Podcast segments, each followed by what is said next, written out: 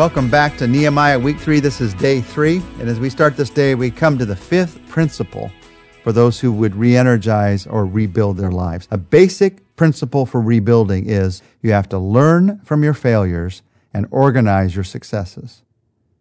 You have to learn from your failures and organize your successes. You re energize your life after a failure by learning from that failure. And you re energize your life after a success by organizing that success. If you don't learn from your failures, you are doomed to repeat them. And repeating failures saps you with the energy that you need for living the life that God wants you to live. If you don't learn from your failures, you're doomed to repeat them. If you don't organize your successes, you're forced to reproduce them. Because you didn't organize them, they're just going to sort of fritter away. And you're going to have to do it again and then do it again. Having to reproduce a success saps energy for living just as much. So I want to focus on that part, this principle of organization.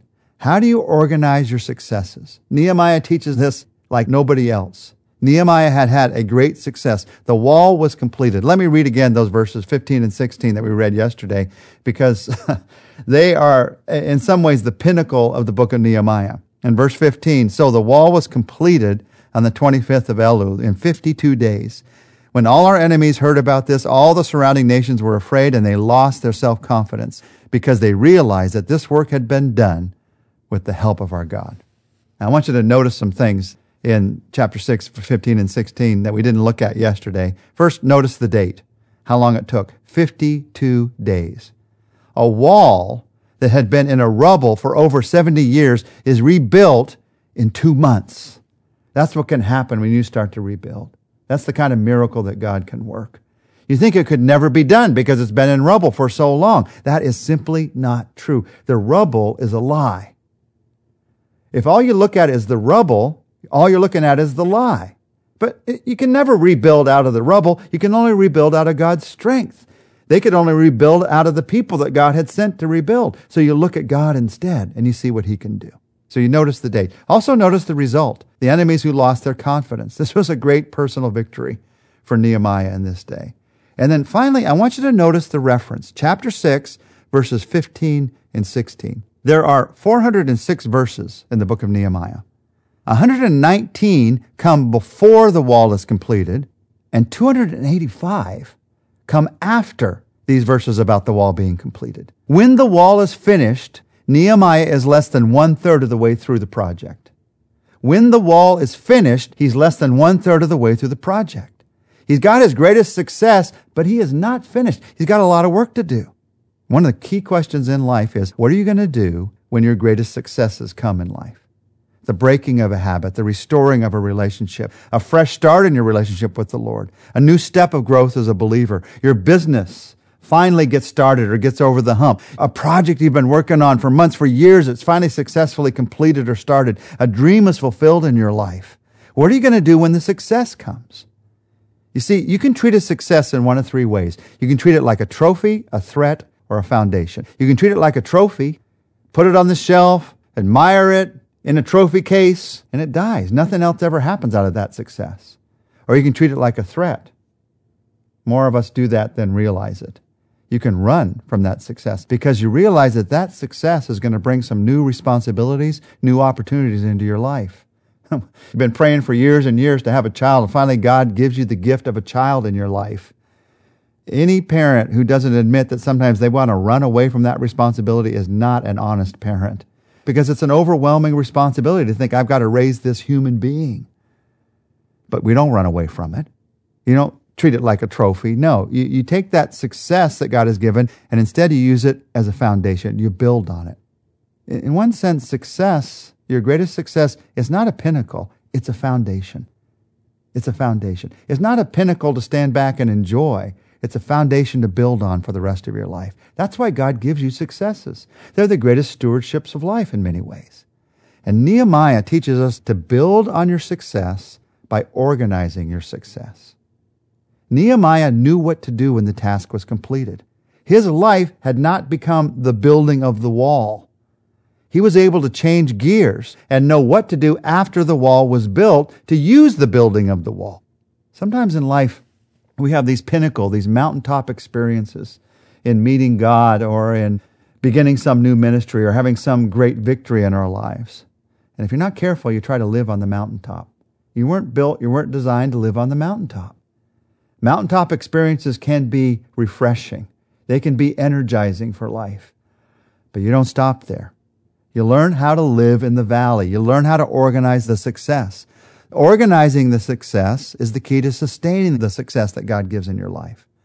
So how do you do that? How do you organize the success? There's a lot of business books that are written about that. You can learn a lot from them. But Nehemiah was a pretty good businessman in the way that he organized the success that God gave him in the rebuilding of the wall. He's got some things to teach us. We're going to look at them over the next few days. Let's begin with the first one today. First thing he does to organize the success that he has is in Nehemiah chapter 7 verse 1. Very simple. He set the doors in place. The first step is protection.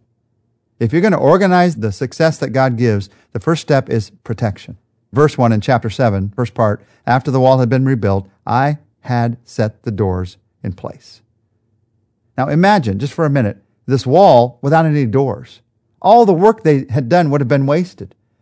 To build the wall and not set the doors in place, enemies could have just as easily have gotten in. Animals could have just as easily have gotten in at night. It needed doors. Doors made the walls effective for keeping out and for letting in. You organize your success by protecting your investment. That's what Nehemiah was doing here. He was protecting his investment. And I want you to notice something. When it came to this protection of his investment, Nehemiah took personal responsibility. I set the doors in place. He didn't build all of the wall. The scripture tells us how he delegated that all along. But here, he sets the doors in place. He makes sure that that happens. He knew how you could get to this point of, hey, we rebuilt the wall, and you could go months or years without putting the doors in place. He made sure that that final step happened. Oftentimes, we get tired. And we have this great celebration of the victory, and then we don't do the one final thing that will secure the success. It might be easier than all the rest of the project, but we don't do that one last thing that could begin to secure the success. And so tomorrow we're going to begin to look at what else Nehemiah teaches us about how to organize your successes. But as we end today, I want to pray with you. I ask you to pray with me that God would allow you to have wisdom about not only how to gain a success in your life, but how to manage, how to organize that success once you've gained it. Let's pray together. Our Father, we come to you and we ask for your wisdom. We know that our life is not just about having a success where everyone can look at us and celebrate us and look at, look at what she did, look at what he did. We know that our life is about building for you, building people, building faith, building love. And so, Lord, those successes that you give into our lives, whether it be a business success or a family success, a success in our growth, a ministry success, those successes that you allow, that you give into our lives, we pray right now that you help us to see them in a different way. Not as a moment to look back on and enjoy, but as a foundation to build on for the rest of our lives. You gave it, and you gave it for a reason. And you want us to build on it in a way that glorifies and honors you. And Lord, I, I know it can feel wearying to think about how we're going to manage that success, how we're going to build on it. But just as you gave us the success in the midst of the opposition, you can give us the strength to build on the success in a day to day way. You can give us the wisdom to do that. We pray for that. And we pray as we look at this example of Nehemiah that through his example we learn some things, we hear some things about how to organize, how to manage the successes that you, that you graciously give into our lives. We ask this in Jesus' name. Amen.